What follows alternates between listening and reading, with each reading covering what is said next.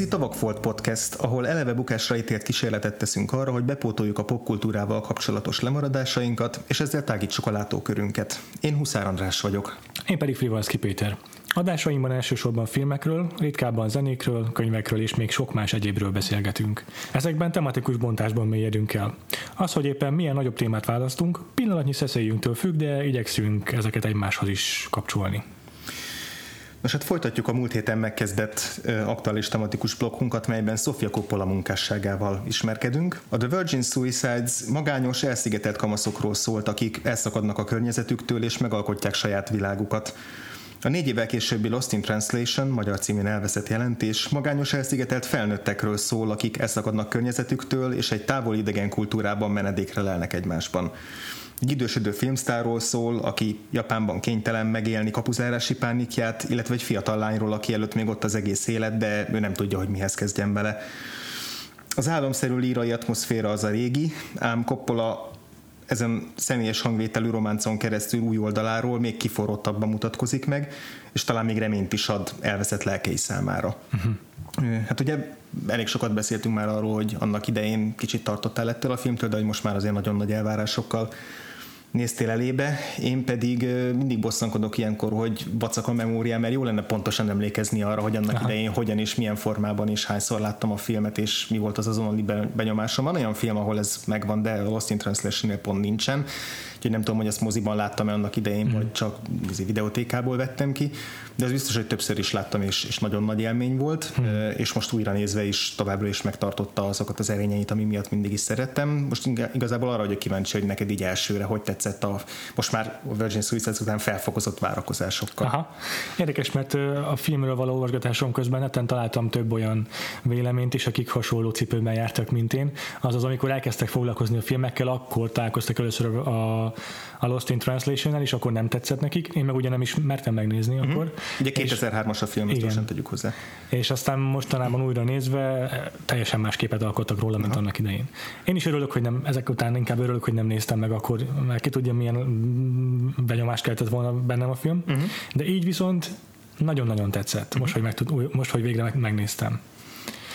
És euh, érdekes, hogy tényleg nagyon sok a tematikus párhuzam Sofia Coppola előző filmje is e között, de mégis annyira más, a, ahogyan hozzányúl a témához. Beszéljünk szerintem rögtön a film címéről. Nem rossz a magyar fordítás. Uh-huh.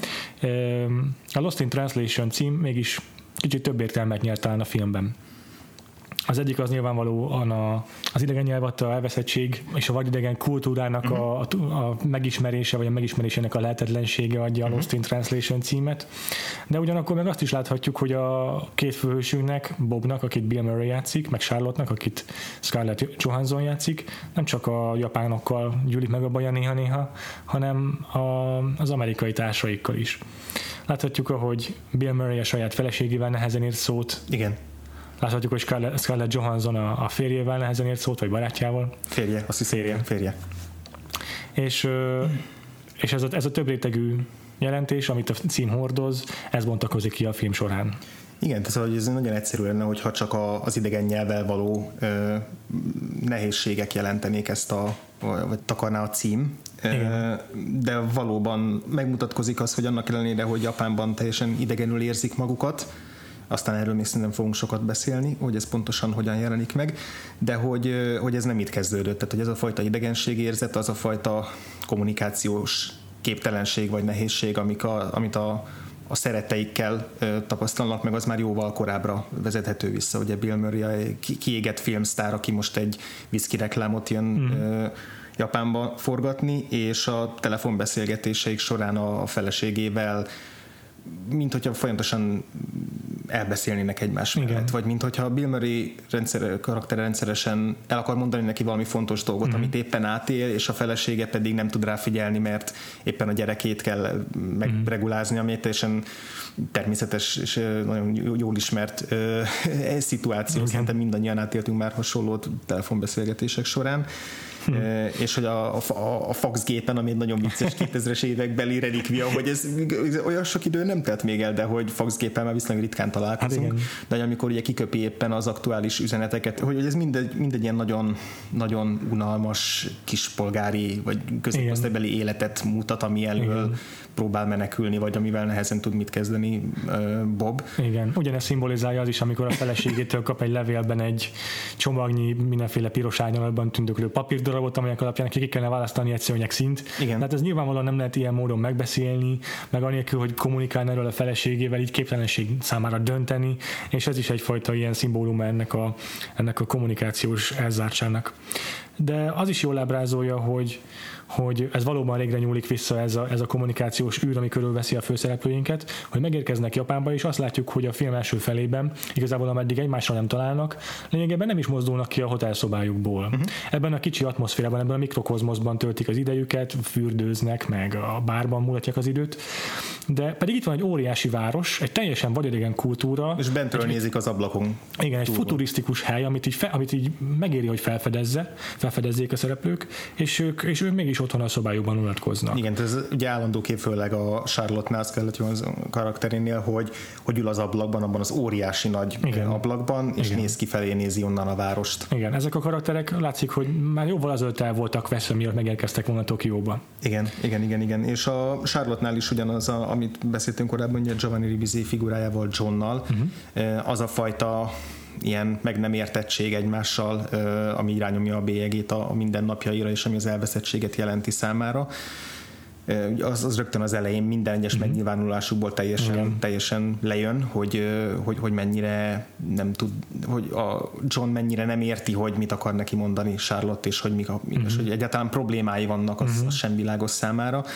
És amikor Charlotte hazatelefonál egy barátnőjéhez, akkor, akkor vele sem tudja megosztani igazán. Tehát folyamatosan ilyen, valóban ilyen olyan akadályokba ütköznek, amivel nem tudják megosztani a, a, a gondolataikat. Ez is megint csak Sofia Coppola védjegye, hogy olyan, olyan társadalmi rétegeket, vagy olyan, olyan szereplőket emel ki, akikről, akik, akiket inkább irigylésreméltónak gondolnánk, akikről nem gondoljuk, hogy igazi problémáik uh-huh. lehetnek, és bemutatja, hogy igenis lehet velük empatizálni. Uh-huh. Igen, de nagyon izgatja őt a, a celebritás, ami mondjuk a Virgin Suicides-ben még nem nagyon jelent meg, hiszen az ugye nem saját könyvéből készült, ebben viszont már so, jó, jobban megtapasztalható, hogy milyen világból érkezett ő. Tehát, hogy ezért mégiscsak egy filmsztárról van szó, aztán elég sok ö, idősödő filmsztárral találkozhatott uh-huh. annak idején, ö, illetve illetve a fiatal lánynak, a, ugye Charlotte-nak a kapcsolata, az pedig elég egyértelműen az ő és Spike Jonze, ugye az első uh-huh. férje, aki szintén egy eszméletlenül jó rendező, az ő kapcsolatuk, kapcsolatukat emeli át tulajdonképpen, és dolgozza fel ebben a filmben a, ugye a vállások után. Tehát, hogy azt a, azt a szituációt, amikor Sofia Coppola is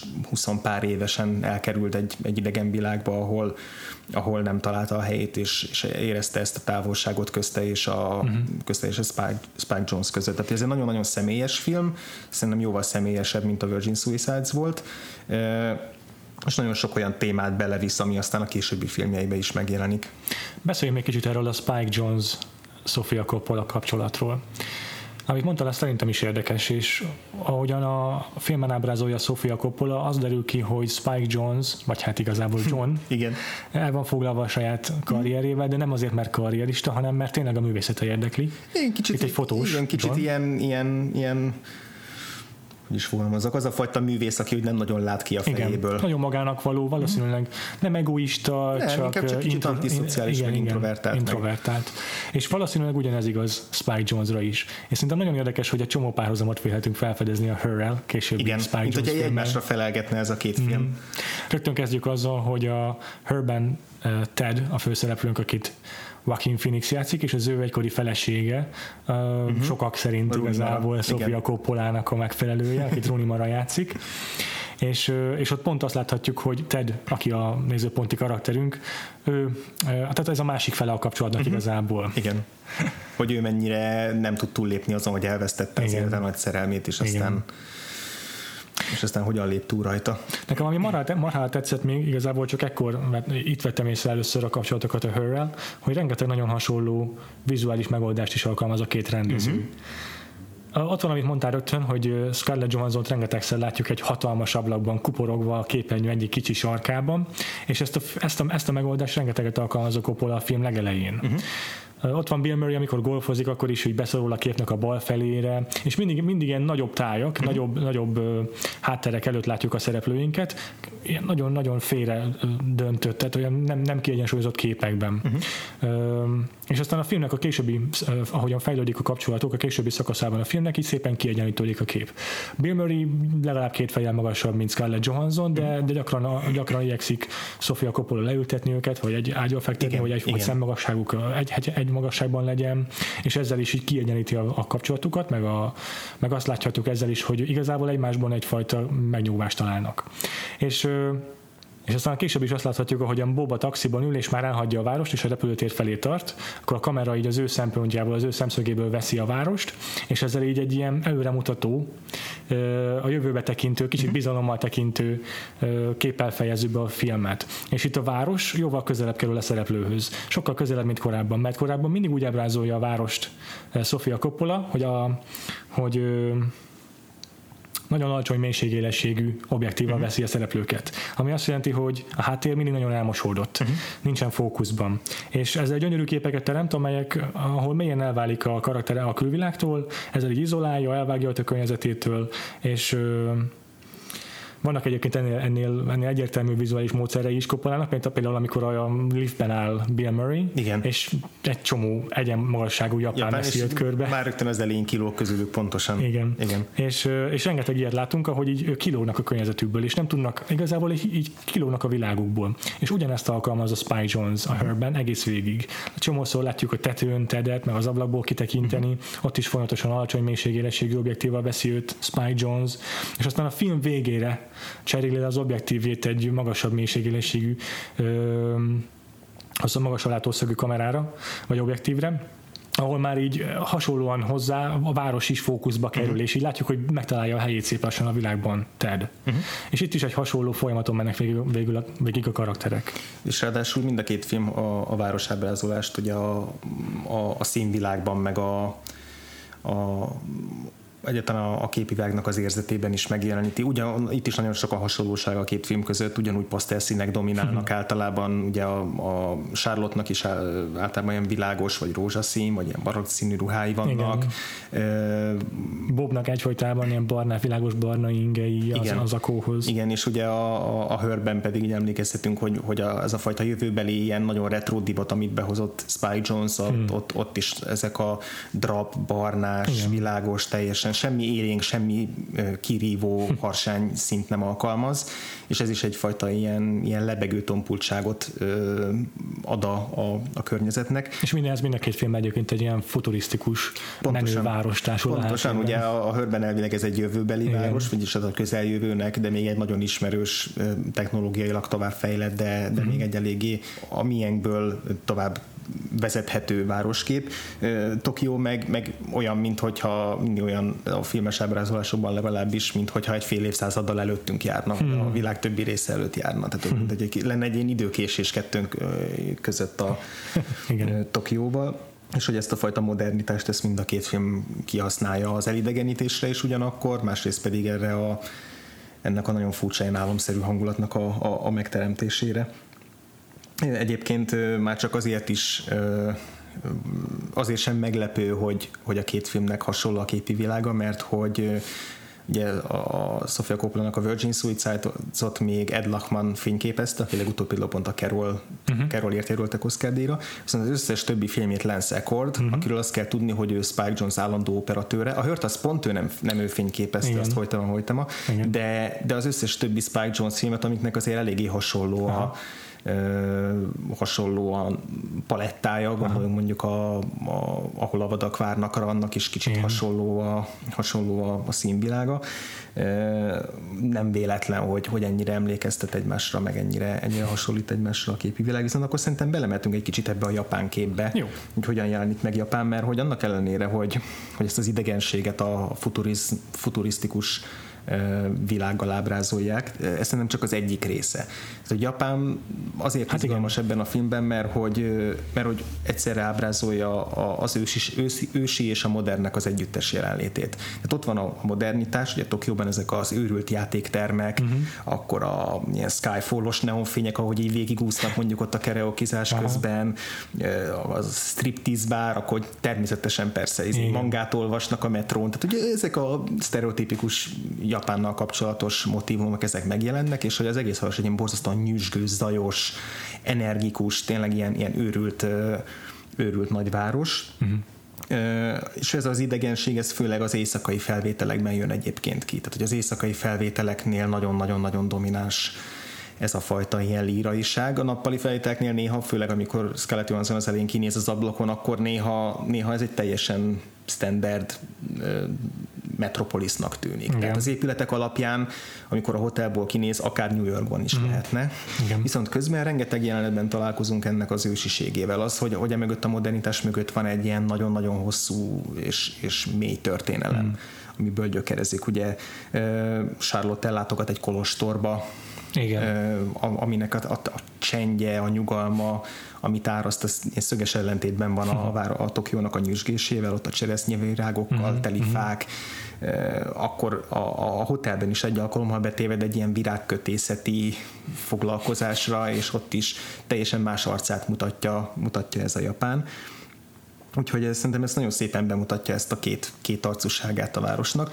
Bobnál van még egy jelenet, amikor a forgatásomon, amikor a whisky reklámot csinálják, és instrukciókat kap a japán rendezőtől, aki egy hangot nem tud angolul, és egy tolmács fordítja le neki uh-huh. a, a, a rendező utasításait, és a rendező négy-öt mondaton keresztül magyarázza azt, hogy ó, igazából, amit, amit, amit, amit aztán angolul neki egy fél mondatban fejeznek igen. ki.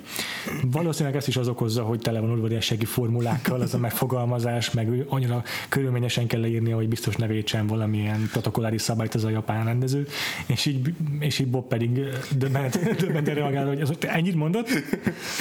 Igen, és amikor ő válaszol valamit hosszal, akkor is erre csak egyszavas valami a, vagy fordítva a, a, a tolmácsolás. Rengeteg alkalommal kihasználja ezeknek a szituációknak így a, a humor forrását. Vagy amikor van az olyan, amikor elmennek, el kell vinnie kórházba mm, Charlotte-ot, mert bedagadt az egyik lábúja, és akkor ül a váróterembe, és így beszél beszélgetésbe elegyedik egy öreg bácsikával, hmm. a beszélgetésbe elegyedés persze azt jelenti, hogy egyik se érti a másikat, csak elkezdenek magyarázni, akkor Bob néha úgy tesz, mintha értené és válaszol rá valamit, majd elmutogatja azt a kézmozdulatot, amit az öreg bácsikat tesz, de nyilván teljesen máshogy, vagy kontextuson kívül teszi, vagy, vagy azzal, azzal hogy ő csinálja, az egy nagyon vicces dolog, mert a bácsika elkezd nevetni, és akkor erről ugye vágunk arra a jelenetre, ahol az olvas elmagyarázza Charlotte-nak, hogy mi történt, és abból se értünk semmit. Annyit értünk, amennyit mutat a röntgenen, de hát Az, az még igazából semmit nem jelent. És ez is érdekes, hogy, hogy, hogy számukra ez egy sokkal izgalmasabb élmény, mint, mint, mint mondjuk a házastársukkal beszélgetni. Tehát igen. ugyanaz, az, hogy igazából ebből egy szót sem értenek, még mindig izgalmasabb. De hogy mégis megtalálni egymással azt a, ezt a fajta kapcsolatot, hogy lehet, egy büdös szót nem értek mm. abból, amit ez a bácsika mond, de mégis valami ott történik. Tehát mégis ez a, ez a nem létező beszélgetés, ez kialakít egy kapcsolatot.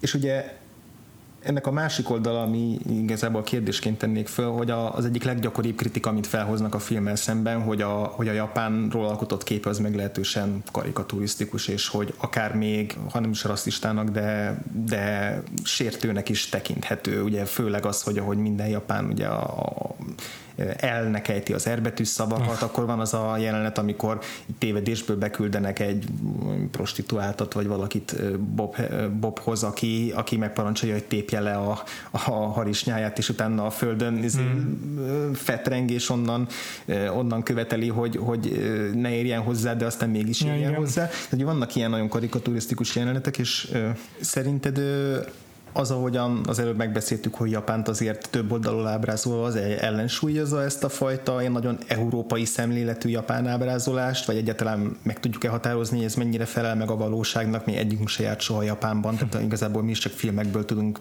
tájékozódni, uh-huh. hogy, hogy valóban ennyire, ennyire szürreális világ lenne, de hogy, hogy ez, ez mennyire indokolható, mennyire működött a humornak ez a része számodra. Aha. Nekem van Japánban élő barátom, és na. ami az igazságot illeti, a Japán még annál is szürreálisabb, mint amit a film elmond. Igen, amennyi átszűrődik, nekem is úgy tűnik. Ugyanakkor megértem ezeket a, ezeket a kritikákat valahol. Rasszistának én sem nevezném a filmet, de biztosan karikaturisztikusan ábrázolja a japán kultúrát.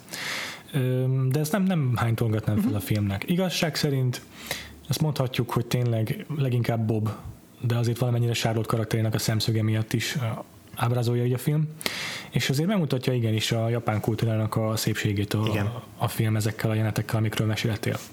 És egyáltalán nem esik az egyoldalúság hibájába szerintem a film, uh-huh. bár tényleg több poén forrását szolgáltatja ez az értetlenség, meg a japán kultúrának a furcsaságai, de ez tényleg a Fish Out of the Water storynak a jelenzeteksége, amihez szerintem ez, ez ezek, szükséges. ezek szükségesek. Igen. És szerintem az is segít, hogy tényleg viccesek ezek a jelenetek. Igen. Egyetértek veled, én engem sem zavart ez a rész, annak ellenére, hogy felismerem, hogy valóban hmm. valóban van egy ilyen oldala a filmnek. A szereplők, tehát a japán szereplők valóban eléggé egysíkúak, viszont az nagyon sokat ment a helyzeten, hogy, hogy bármennyire is Bob felvonja a szemöldökét és szarkasztikusan viszonyul ezekhez a szituációkhoz, lenézést azt soha nem tapasztalok a részéről, inkább, mm-hmm. inkább csak egy méretetlen unalmat, ami teljesen mm-hmm. másból fakad, nem a, nem a japán kultúrával kapcsolatos érzéseiből. És, és Charlotte-nál pedig egy folyamatos, nagyon aktív kíváncsiságot. Tehát ő, ő az, aki, aki úgy járja Japánt, úgy járja ezt a, a, ezt a világot, miután kimozdul a hotel szobájából, hogy borzasztóan kíváncsi mindenre, borzasztóan érdekli ez a világ, és nagyon nyitottan viszonyul hozzá, mm-hmm. és, és, és nagyon pozitívan hatnak rá azok a jelenetek, mm-hmm. amiket elcsíp ebből a kultúrából.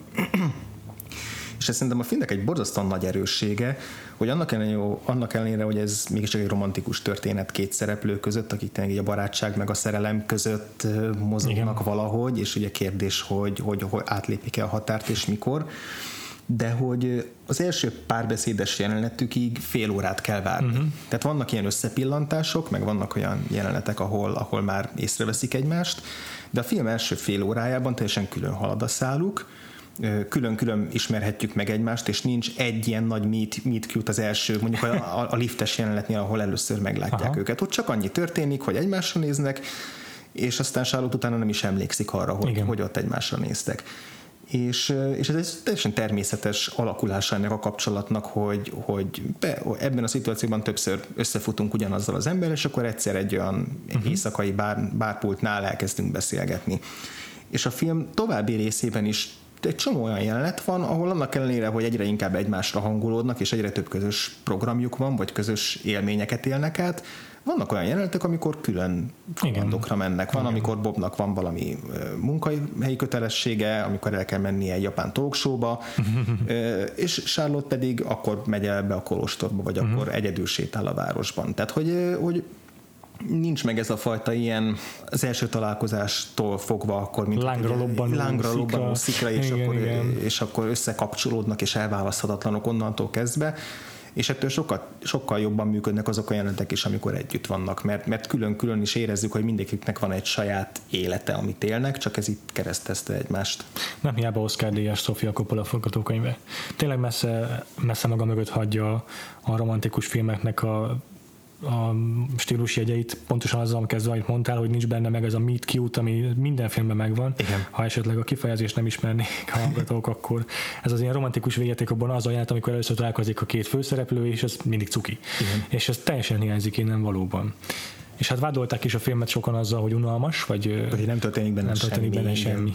De igazából szerintem a karakteren, a karaktereink keresztül zajlik a története. Nem, valóban nincs benne cselekmény, nem a cselekmény, emiatt érdekes a film, de, de a két főszereplő története akkor is lenyűgöző. Képi szimbólumokban, a karakterek közötti kapcsolatok szintjén rendkívül gazdag ez a sztori. És hát ez egyrészt a forgatókönyvnek a nagy érdeme, ahogy mondod, Sofia Coppola egyre kevesebb dialógust alkalmaz, ahogy így legalábbis a Virgin Suicides-hoz képest pedig már ott sem volt szófosások a szereplőknek, de itt, itt még, még szűkebbre szabja a párbeszédes jeleneteket, és sokkal többet árul el az, ahogy a szereplők egymásra néznek, vagy ahogy, ahogy, ahogy mozognak, vagy ahogy a, a testtartásuktól kezdve a, a, az egymáshoz való viszonyukról sokkal többet árulnak el ezek a nonverbális gesztusok. És, és ehhez, a, ehhez a fajta minimalizmushoz, ehhez nagyon-nagyon nagyban hozzájárul a színészeknek az alakítása uh-huh. is. Tehát az, hogy az, hogy Bill Murray, aki ugye ez a tipikus faarcú színész, aki fapofával reagálja le a körülötte lévő eseményeket, és mindig van egy ilyen kis ironikus távolságtartás benne, a, a környezetével, vagy a, azokkal a kalamajkákkal szemben, mikbe belekeveredik. Igen. Most akár a, az Idétlen időkigre gondolunk, vagy igen, régebbi es en el-es szerepléseire, vagy hmm. tehát a, a komikusi karrierjére. Te ő szokott lenni a straight man, igen, a komédiákban. Igen, igen. És a, ezekben a komolyabb drámai szerepeiben, ami mondjuk nem a, nem a Lost in Translation volt az első, de ez volt talán a leg legnagyobbat szóló mm. ilyen szerepe, ugye ezen kívül főleg Wes Andersonnál tud, illetve Jim Jarmusch filmjeiben kap lehetőség, kapott lehetőséget arra, hogy a kétezres években, hogy, hogy drámai oldalon is kibontakozzon. De hogy itt ez a fajta farcuság, ez, ez megtelik egy ilyen nagyon-nagyon mély melankóliával. Tehát a, a Bill Murray tulajdonképpen nincsenek nagy gesztusai az arcával, nem, nem, nem játszik látványosan, de, de pusztán a, a tekintetével önmagában rengeteget el tud árulni. Tényleg talán a rezdülésekkel az, arc, az, arcai, az arcjátéka, és ö, annyira szimpatikusan játsza a szerepét. A finom humorával, az árnyalt ö, poénjaival rendkívül közel, közel kerül hozzá néző. És hát annak idején volt egy nagyon-nagyon erős ö, igény arra, hogy, e, hogy ezért ő Oscart kapjon a, egyrészt a szaksajtó részéről, és mm. másrészt Bill Murray is nagyon, nagyon szerette volna, hogyha ez megtörténik. Mm. Ugye a Golden Globe díjat azt ő, meg, azt mm. ő megkapta ezért a szerepért, illetve a baftát is, és, és hát nagyon sokan jósolták azt, hogy ez lesz az a pillanat, ami, ami Bill Murray addig karrierjének az egyik betetőzése. És szerencsére nem történt meg vele az, mint, mint Jim Carrey-vel, akit ugye egyszer se jelöltek a drámai szerepeért, és hogy semmilyen szerepért nem jelöltek uh-huh. Oscarra, de hogy ugye Jim Carrey volt az, aki a, pont kilencvennyolcban, meg kilencvenkilencben a, a, előbb a Truman Show-val, a, és utána meg az Ember a Holdonnal, az Andy Kaufman uh-huh. filmmel borzasztóan nagyot alakított mind a kettővel, és mind a kettőért megkapta a Golden Globe díjat, és aztán Oscarra nem is jelölték egyikért se, és hogy néhány ilyen alkalom után még volt egy vagy két ilyen próbálkozása komolyabb szerepekkel, viszont onnantól kezdve gyakorlatilag teljesen felhagyott ezzel a próbálkozással. Egy ilyen nagyon-nagyon mélységes csalódás érződik az ő karrierjében, hogy, hogy, hogy ez így zsákutcába futott. És, és Bill Murray nek a karrierjén, hogyha végig tekintünk, van egy nagyon-nagyon jó részletes áttekintés a, a, a This Soul Van Nathan Rabin tollából, egy teljes karrierképet ad, azt, azt mindenkinek ajánlom elolvasásra, és ott látszik, hogy ő neki folyamatosan nagyon hullámzó volt a karrierje olyan szempontból is, hogy éppen most vígjátéki szerepeket uh-huh. vállalt, akár bugyuta szerepeket a pénzszerzés céljából, vagy, vagy komolyabb művészi igényű szerepvállalásai voltak. És ez mind a, mai, mind a mai napig megvan, hogy, hogy vannak borzalmasan rossz szerepválasztásai is, akiket mondjuk ismerős rendezőknél vállal el, vagy teljesen értetetlen módon vállal be valamiért, e, illetve egyre jobban érzem nála azt, hogy, hogy kezdi elveszteni a, az érdeklődését a, színé, a színészet iránt is, úgymond. De hogy még pont ebben a korszakban szerencsére az, hogy a Lost in Translation-nál végül Oscar-díjat nem nyert, az nem jelentette azt, hogy a későbbi években nem vállalt el olyan szerepeket, amiknél szintén nagyon erős drámai alakítást tudott nyújtani. Aki egyébként ebben a filmben most újra nézve még sokkal jobban meglepett, a Scarlett Johansson. Ha, igen, annak ellenére, hogy én most már jó ideje őt nagyon szeretem, uh-huh. rengeteg filmje miatt. Egy, egy, egyre több olyan alakítását látom, ami, ami meggyőz arról, hogy ő egy nagyon-nagyon erős színésznő, akivel tényleg számolnunk kell mostantól kezdve. Uh-huh. De hogy, de hogy így újra nézve annyira Bill Murray központú volt annak idején a, a gondolkodáson, meg annyira, annyira rákoncentráltam ennél a filmnél, hogy, hogy most, most borzasztóan erősen fó, fókuszáltam Scarlett Johanssonra, és nem csak tudatosan, hanem egyszerűen megkövetelte azt, hogy ráfókuszáljak. Az a fajta koncentrált figyelem, ami a játékában megjelenik, az a, az a fajta a, a többi szereplőre való reakció, ami színészet egyik legjobb igen, ö, eszköze. eszköze, az, hogy hogyan tudnak figyelni a, a, a másik színészre. Tulajdonképpen Charlotte végig a film során így figyel a környezetére, és, és, és reagál, igen. és, és ezt, ezt nagyon-nagyon erősen tudja megjeleníteni. Ahhoz képest, hogy ugye ebben a filmben, amikor forgatták, tizenhét éves volt, ugye egy húsz éves főiskoláról éppen frissen kikerült lányt játszik, de hogy tizenhét évesen egy ennyire érett alakítást mm. nyújtani, az, az egész elképesztő. Emlékszem akkor, amikor a film először kijött, hogy rengetegen voltak szkeptikusok Scarlett Johanssonnal kapcsolatban, és ez igazából tovább is tartott, tehát a, még a Tökéletes trükknél is mindenki csodálkozott, hogy miért castingolták be arra a szerepre Scarlett Johanssont, és valószínűleg ez is közrejátszott abban, hogy akkor nem néztem meg Aha. a filmet. Most viszont én is ugyanígy néztem, ahogy te, és ugyanúgy koncentráltam Scarlett Johansson alakítására, nem itt amúgy tényleg nem, nem követelte volna a saját magának a figyelmet a színésznő. És egyetértek azzal, hogy, hogy nagyon reaktívan játszik, és nagyon érdekesek a, a, az ő eszközei is. Uh-huh. Nekem is rendkívül tetszik az egész filmben, hogy, hogy, a, hogy a szereplők elismerik a humor, ez egy, egymás humorát. Igen. Gyakran egy vígjátékban, vagy egy humoros filmben, hogyha valaki tesz egy vicces megjegyzést, ez akkor ez, az a nézőnek szól, és a többiek nem reagálnak rá. De itt, itt Scarlett Johansson kedvesen felkacag mindig Bill Murray poénjain. Ez egy tök jó dolog. És, és hát azzal együtt, hogy külön-külön is borzasztóan jók, nyilván a film azért tud instant klasszikus lenni, meg azért igazán erős, mert hogy a kettőjük közti kémia, amit meg nem lehet laborban kikotyvasztani, ki az, az hordozza a filmnek a, nem tudom, savaborsát, hogy végre belezavarodjak a metaforáimba.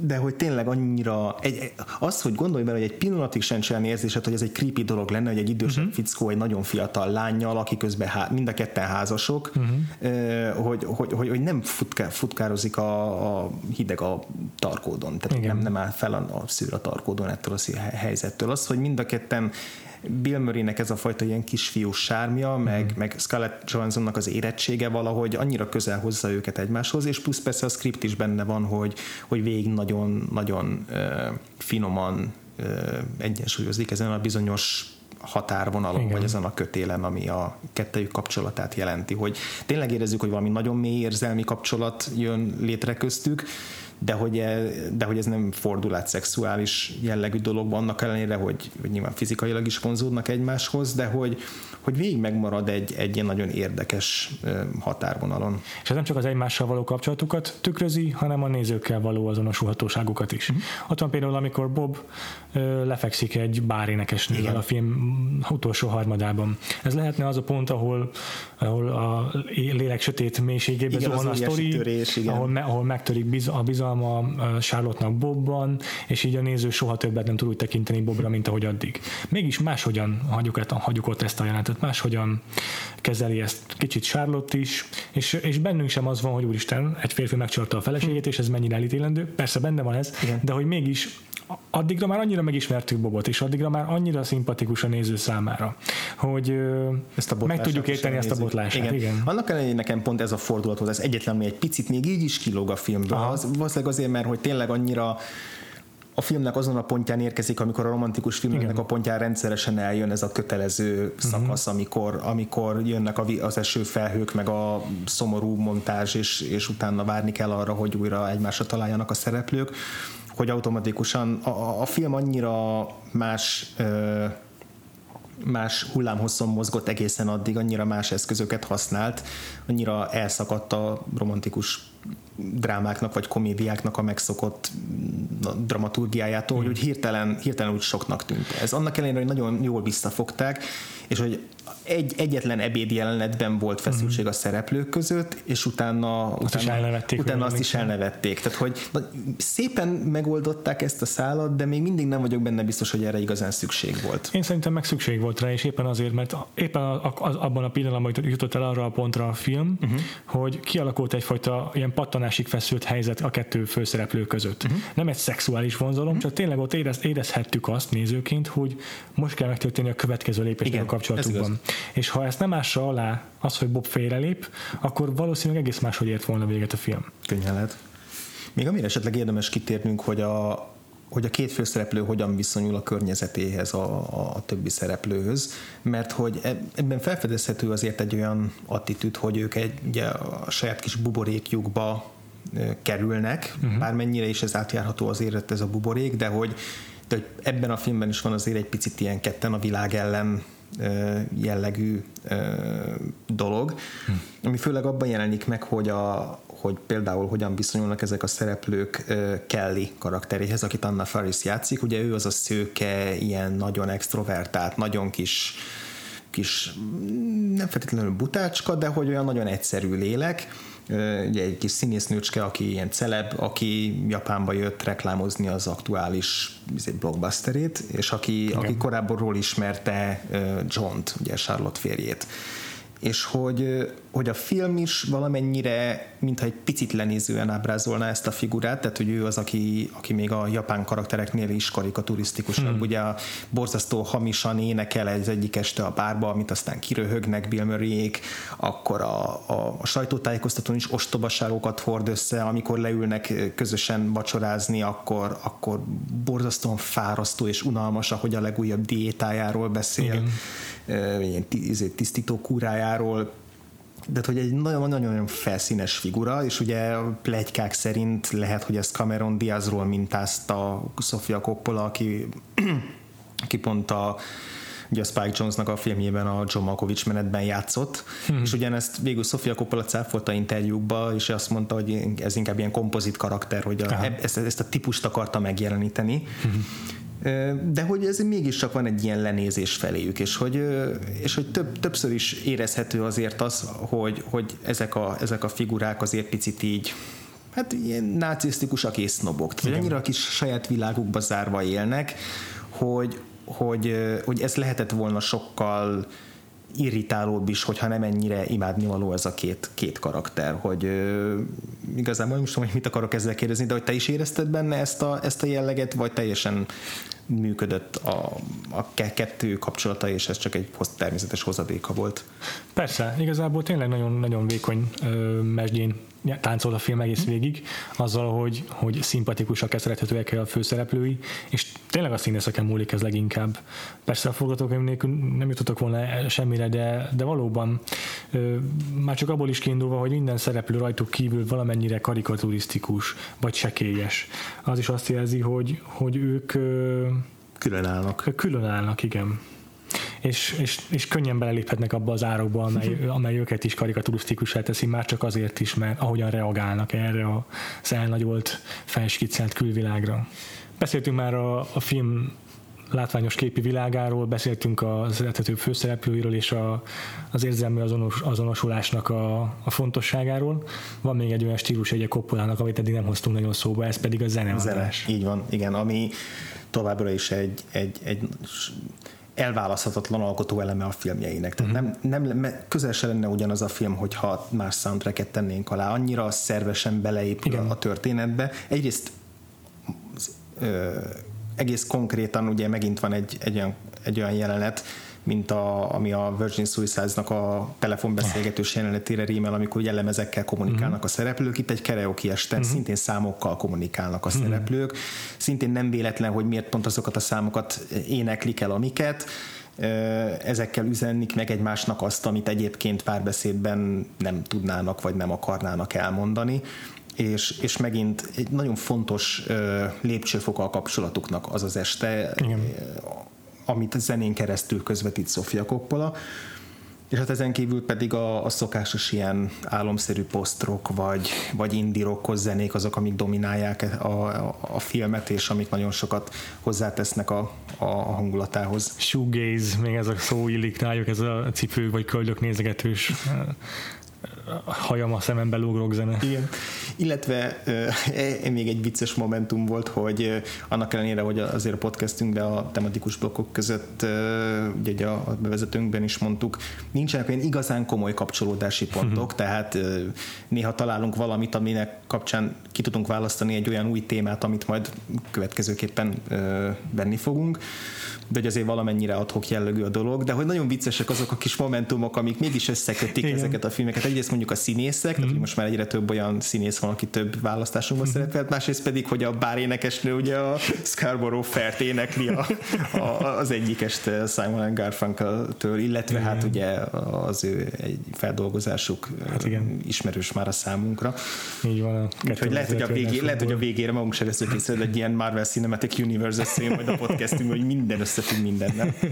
Ki tudja, hogy a főcímek után mi várja még a hallgatókat, de én figyeltek. Volt esetleg valami, ami még, amit még kiemelnél a filmből? Kedvenc jelenet, vagy ilyesmi? Igazából egy-két apróság, ilyen apró mozzanat, ami, ami nagyon erősen megragadt, főleg arra vonatkozólag, hogy, hogy az érintésnek a szerepe mennyire fontos ebben a filmben. Ez két jelenet volt, amik így nagyon, nagyon jól egymásra, egymásra válaszoltak. Az egyik, amikor egymás mellett fekszenek az ágyon, az az egyik talán legőszintébb, legmélyebb beszélgetések, amikor, amikor ugye Bob a házasságról mesél neki, hogy, hogy mennyivel, mennyivel nehezebb a házasság, mint ahogy gondolta, és hogy, igen.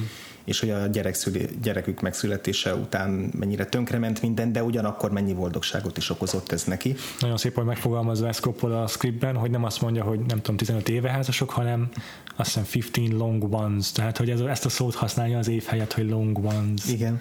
És, és ennek a beszélgetésnek a végén, amikor, amikor ami szinte tökéletszerű jelen, jelenet rész, hogy, hogy már így kezdenek el aludni, és ezért még félálomban még így válaszolnak egymásnak valamit, mm. meg egyre hosszabbra nyúlik az az idő, amíg a kérdésekre válaszolnak, és akkor miután már majdnem elaludnának, akkor Bill Murray még így ráteszi a kezét a, a Scarlett Johansson bokájára. Mm. Ez egy nagyon kis apró, finom mozdulat, semmi igen. plusz nem jön, de azért mégiscsak van, van jelentősége. Csak az az intimitás fejezik. Az intimitást, ami van. Kialakult, igen. És egy másik hasonló intimitás jelenet, amit Charlotte megfigyel, amikor, amikor a, a kolostor kertben sétálgat, és meglát egy menetet, ami nem egyértelmű, hogy ez most vajon egy esküvői menet, vagy csak szimplán Egy, egy csapat, aki, aki odaérkezett, de egy ilyen nagyon, nagyon elegáns japán viseletbe öltözött nő vonul, mellette egy igen. férfival, egy gyönyörű szép nő, és Charlotte figyeli őket, ahogy odaérnek a lépcsőhöz, és akkor egy nagyon-nagyon kis finom, elegáns mozdulattal a nő így kinyújtja a kezét, és a férfi nagyon finoman meg, megfogja a kezét, és akkor így, így segíti. Nem, nem is segíti, de hogy csak ez a... Igen. Megint csak ennek az, ez a gesztus, de hogy ez a fajta nagyon udvarias, nagyon meghatározott szertartásos keretek között azt gondolnánk, hogy ez egy nagyon ilyen hideg, távolságtartó gesztus, nem az, amihez így megszok, amit megszoktunk, de mégis olyan mértékű intimitás sugall, ami, ami biztos egy nagyon imponáló Charlotte-nak, és mm. biztos, hogy ugye kontrasztba is helyezhető az, ahogy ő és a férje igen. nem tudnak egymáshoz viszonyulni. Tehát ezek az, ezek az ilyen apró pillanatok, amik, amik nagyon, nagyon megragadtak. Benned esetleg még maradt olyan, olyan kedvenc jelenet vagy apróság, amiről nem beszéltünk? Hát nem beszéltünk még a filmnek a legvégéről, a, a búcsú jelenetről. Valóban, csak a legjelentéktelenebb mozzanatáról nem beszéltünk a filmnek. Szerinted érdekes az, hogy mit is suttog Bob Charlotte fülébe? Hát a neten különböző oldalakon olvastam, hogy egyesek próbálták kihallani a jelenetben is, hogy három-négy különböző mondatot is hallottak a, a, a fülelő emberek. Egyiket se olvastam el. Tehát nem is ah. olvastam el azt, hogy, mm. hogy, hogy mit tippeltek be az emberek. Ugye nagyon sokat improvizáltatott a színészeivel Sofia Coppola a film alatt. Hmm. Többek között azt jelentett is, amikor fotózáson beszélsz Bill Murray, és ilyen random dolgokat dob be neki a fotós, igen. hogy, hogy azért Redpack, meg, meg Roger Moore, mint a legjobb Bond, meg ilyesmi, és ezeket mind Sofia Coppola sugta oda a fotós játszó színésznek, és Bill Murray nem tudta, hogy mi, milyen instrukciókat fog kapni. És ugye itt a végén az utolsó jelenet is olyan volt, hogy már volt egy búcsú jelenetük a hotelnél, igen. de hogy Sofia Coppola ezt kevésnek érezte, akart valami nagyobb jelentőségű zárlatot, valaki picit a monumentálisabbat a film világá belül, és, és akkor Bill Murray tulajdonképpen nem volt szkriptelve, hogy ő oda fog hajolni hozzá, hogy ő súg valamit, hogy megcsokkolják egymást, semmi ilyesmi. Scarlett Johanssonnak a rendes reakcióját láthattuk ebben a jelenetben, és szerintem ez a fajta misztikum, ami körbelengi ezt, tehát ez nagyon fontos. Tehát ez a, amit már a Virgin Suicides-nál is emlegettünk, hogy ez az ellentmondásosság, megfejthetetlenség, igen. ami a filmjére jellemző, ez sokkal jobb, mint hogyha, mint hogyha meglenne az, az, az a válasz. Mondat, vagy, vagy, vagy elkezdenénk nyomozni, hogy, hogy, hogy megfejtsük. Igazából nem is fontos, hogy mit pont mondod. Ez a lényeg. Nem, ez, ez nem egy plot point, amin múlott valami, nem most derül ki, hogy Winnie Paltrow feje van a dobozban, vagy bármi hasonló. Ettől a kapcsolatuk nem fog megváltozni, bármit is mondtak. Azaz lesz a kapcsolatuk, amit egészen addig láttunk. Ez igazából csak igazolja azt, ami történt velük, és meg úgy benne, hogy ez úgy rájuk tartozik. Igen, tehát ez, ez, ez a nézőnek is ad egyfajta reményt, az, amit Bill Murray utolsó jelenetében látunk, amikor visszaáll a kocsiba, ez a, az, hogy még van valami jövőjük talán. Hm. A néző akárhogy is értelmezi a mondatot, biztos, hogy az jön le belőle neki, hogy, hogy mi is befejezve ez a történet.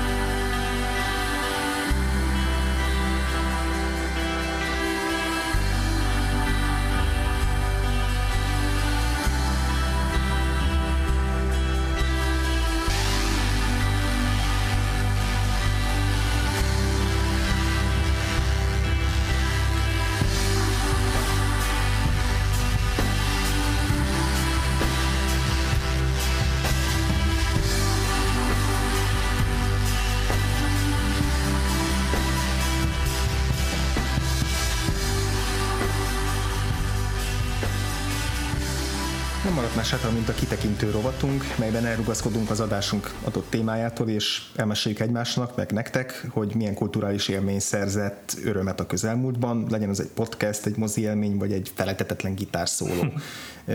Neked mi volt így a közelmúltban, amit, amit most mindenképpen meg akarsz osztani a nagy érdemivel? Fú, rengeteg olyan hír volt a héten, amiről tudnék beszélni. Uh-huh. Felép nálunk nyáron Keith Jarrett, lesz Falls koncert, aztán egy csomó minden kiderült az új Twin Peaksnek a, a szereplőgárdájáról, uh-huh. de egyikről, egyikről sem tudnék olyan sokat beszélni, ezért más választottam.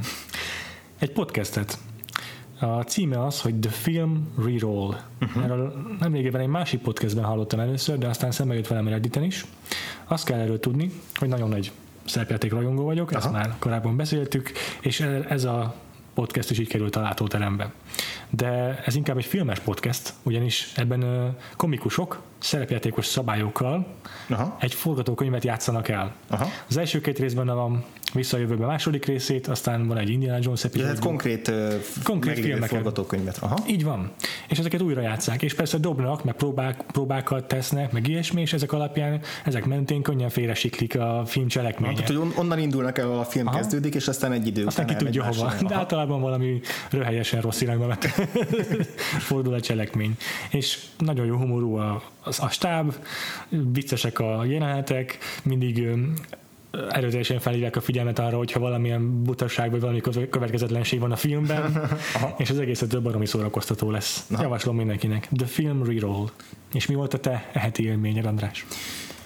Az előző adás után, amikor kimentünk a könyvfesztiválra, miután felvettük az előző adást, akkor beszélgettünk egy csomó mindenről, és akkor valahogy szóba került, hogy, hogy mennyire örülök neki, hogy nekem nem kell foglalkoznom Beyoncé új lemezével, ami ugye váratlanul azon a hétvégén jelent meg, milyen tök jó, mert hogy vagy sose érdekelt különösebben, tudom, hogy sokaknak nagyon fontos, és nyilván elismerem az értékeit, de hogy engem soha nem tudott igazán, a, amit hallottam, ami így átszúrott a popkultúrán a számaiból, az úgy soha nem izgulott különösebben, és akkor ott lelkesen magyaráztam, hogy milyen jó, hogy végre nincs ez a nyomás, hogy nekem mindenáron tudnom kell arról. Nyilván már abban a pillanatban tudtam, hogy amint hazaérek, meg fogom hallgatni ezt a lemezt. Ennyire következetes vagyok. És hát erről muszáj lelkendeznem, mert azóta teljesen, teljesen bele vagyok zúgva ebbe, a, ebbe az anyagba. Nem is a lemezzel kezdtem, és nem is arra koncentrálnék most elsősorban, hanem arra vizuális albumnak nevezett valamire, amit az há bé ó-ra rakott ki. Ez egy ilyen há bé ó special uh-huh. volt, egy egyórás egy órás dolog, amit lehet nevezni egy nagyon hosszú videóklipnek, amint tulajdonképpen lemegy az egész lemeznek az anyaga többé-kevésbé, bár úgy van szerkesztve, hogy a képekhez jobban illeszkedjen, mm. tehát egy csomó minden újdonságot is tartalmaz a lemez, de nagyjából átfogja azt az évet, amit, a, amit az album átfog. De tulajdonképpen ez egy kísérleti film. Tulajdonképpen Beyoncé csinált egy, egy nagyon izgalmas művészfilmet hat másik rendező bevonásával, köztük a legismertebb az Mark Romanek, aki uh-huh. rengeteg videóklipet is rendezett, de ugyanakkor nagy játékfilmeket is. The Never Let Me Go. Így van, így van, meg a, meg a One Hour Photo a Robin Williams-szel, és és hogy nagyon izgalmas, mert nem úgy van felépítve a film, hogy jön az egyik rendezőszegmense az egyik számhoz, másik a másik számhoz, és így mm-hmm. mennek egymás után, hanem folyamatosan össze vannak vágva ezek a jelenetek. Nagyon izgalmas egyéni, már-már szabad asszociációs gondolat folyamként. Nem is nagyon lehet felismerni, nem is nagyon lehet tudni, hogy melyik rendező melyik szegmensekért felelős, vagy melyik részeket rendezte. Igazából nem is fontos, annak ellenére, hogy fontos, hogy ugye ők részt vettek benne, de az egész az egyértelműen Beyoncé-nak a, a koncepciója. Tehát egy nagyon erős ilyen otőr gondolkodás vonul meg a, a film mögött, és nagyon izgalmas ez a film, nagyon izgalmas témákat dolgoz föl, borzasztóan jó képekkel, képsorokkal. Tényleg így önmagában is megállja a helyét. Nyilván ezen keresztül már éreztem, hogy az elemez ez tetszeni fog mm. nekem, sokkal változatosabb, mint amit eddig valaha hallottam Beyoncé-tól, tehát sokkal több rockos téma van benne, gospeles számok, van benne egy, legtöbben countrynak nevezik, de én inkább ilyen New Orleans bluesnak nevezném azt a számot, De mondom, ez a, ez a film volt számomra meglepő, mm-hmm. hogy tulajdonképp most egy filmkészítőnként is bejelentkezett, hogy rá mostantól figyelni kell, és valahogy ez, ez adta meg azt a plusz lökést, hogy, hogy most már elkezdjen érdekelni. Azóta mondom, a lemezt is nagyon sokat hallgattam, nagyon jó vendégelőadók is vannak rajta, akik nem kerültek be ebbe a filmbe, tehát mindenképpen, mindenképpen tudom neked is ajánlani, hogy próbáld okay. ki. És, és ugyanígy ezzel a filmmel, nagyon ugye nehéz beszerezni, tehát én is illegális módon töltöttem le, mert az há bé o Go-n lehet, hogy fönn van, de, ja. de azt nem néztem. De hogy, de hogy érdemes ezzel a filmmel kezdeni, mert egy nagyon-nagyon különleges egyedi élmény nyújt. És mi a film, és mi az album címe? Mind a kettőnek Lemonade, Lemonade a címe. Okay. És, és hát igazából azért is nehéz beszélni róla, mert én nagyon nem érzem magam kvalifikáltnak ahhoz, hogy Aha. igazán nekiálljak ezt elemezni, már csak azért sem, mert hogy annyira kultúrspecifikus, annyira a feketék kultúráról, azonban is főleg fekete nőknek a történetéről, hm. szól múltjáról, jelenéről. Konkrétan szimbólumokat tudom, hogy nem ismerek föl benne, motívumokat, kifejezéseket, kulturális utalásokat, biztos, hogy rengeteg minden elszáll a fejem fölött, és, és ez nagyon érezhetően ennek a, ennek a rétegnek szól, és, és nekik iszonyatosan sokat jelenthet, és ez is, ez is egy tök jó dolog, de még így azért fehér férfiként is egy borzasztóan szórakoztató dolog, és, és nagyon-nagyon-nagyon tetszik. Oké. Okay. Hát szerintem eléggé alaposan körbejártuk ezt a filmet, és nagyjából semmi nem maradt meg, semmi nem maradt bennünk, ami kikívánkozna, úgyhogy a elérhetőségeinket. Még valami fontosat mondanom kell. Ó, uh, oké, okay, akkor gyorsan.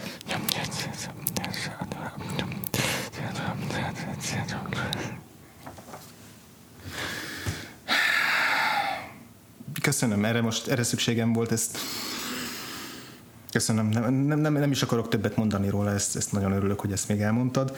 Jó. Hú, kicsit most ebből nehéz magamhoz térnem, de a vakfoltpodcast pont hu-n megtaláltok bennünket, a, ott láthatjátok mindig, hogyha jön ki új posztunk. És persze igyekszünk erre felhívni a figyelmeteket a Facebook oldalunkon is, facebook pont com per vakfoltpodcast. Az iTunes-on is fönn vagyunk, hálásak leszünk, hogyha írtok rólunk értékelést. Annak meg még jobban fogunk örülni, hogyha a barátaitoknak is szóltok a podcastünkről. A Letterboxd-on követhettek minket a, a Vakfolt címkével, ott az írásainkat olvashatjátok a filmekről, amikről beszéltünk. Twitteren is találkozhattok velünk, én Frivo vagyok, F R E E V U. Én pedig Gaines, G A I N E S, és ne felejtsétek el a végéről az aláhúzást. Mindjárt hallhatjátok a szignónkot, amelyet az Artúr zenekar szolgáltatott, őket megtaláljátok a Facebookon és a Twitteren is. És hát a Sofia Coppola blogunknak a harmadik és egyben utolsó felvonását fogjátok hallani jövő héten, ez pedig a soron következő film lesz, a Marie Antoinette Kirsten Dunst főszereplésével. Picit megint az időben fogunk visszamenni a múltba, mm-hmm. jóval távolabbra, mint eddig valaha, úgyhogy én kíváncsi vagyok, hogy mire fogunk jutni ezzel a filmmel, és hogyan fog változni a Sofia Coppoláról alkotott képünk, ami már eddig is eléggé pozitív. Igen. Úgyhogy nézzétek meg a filmet, hogyha nem láttátok, vagy esetleg újrázátok, az tök jó, hogy látjuk, hogy többen szokták újra, újra nézni a filmeket, mielőtt jön a mm-hmm. podcastünk. Úgyhogy találkozunk a jövő héten. Sziasztok!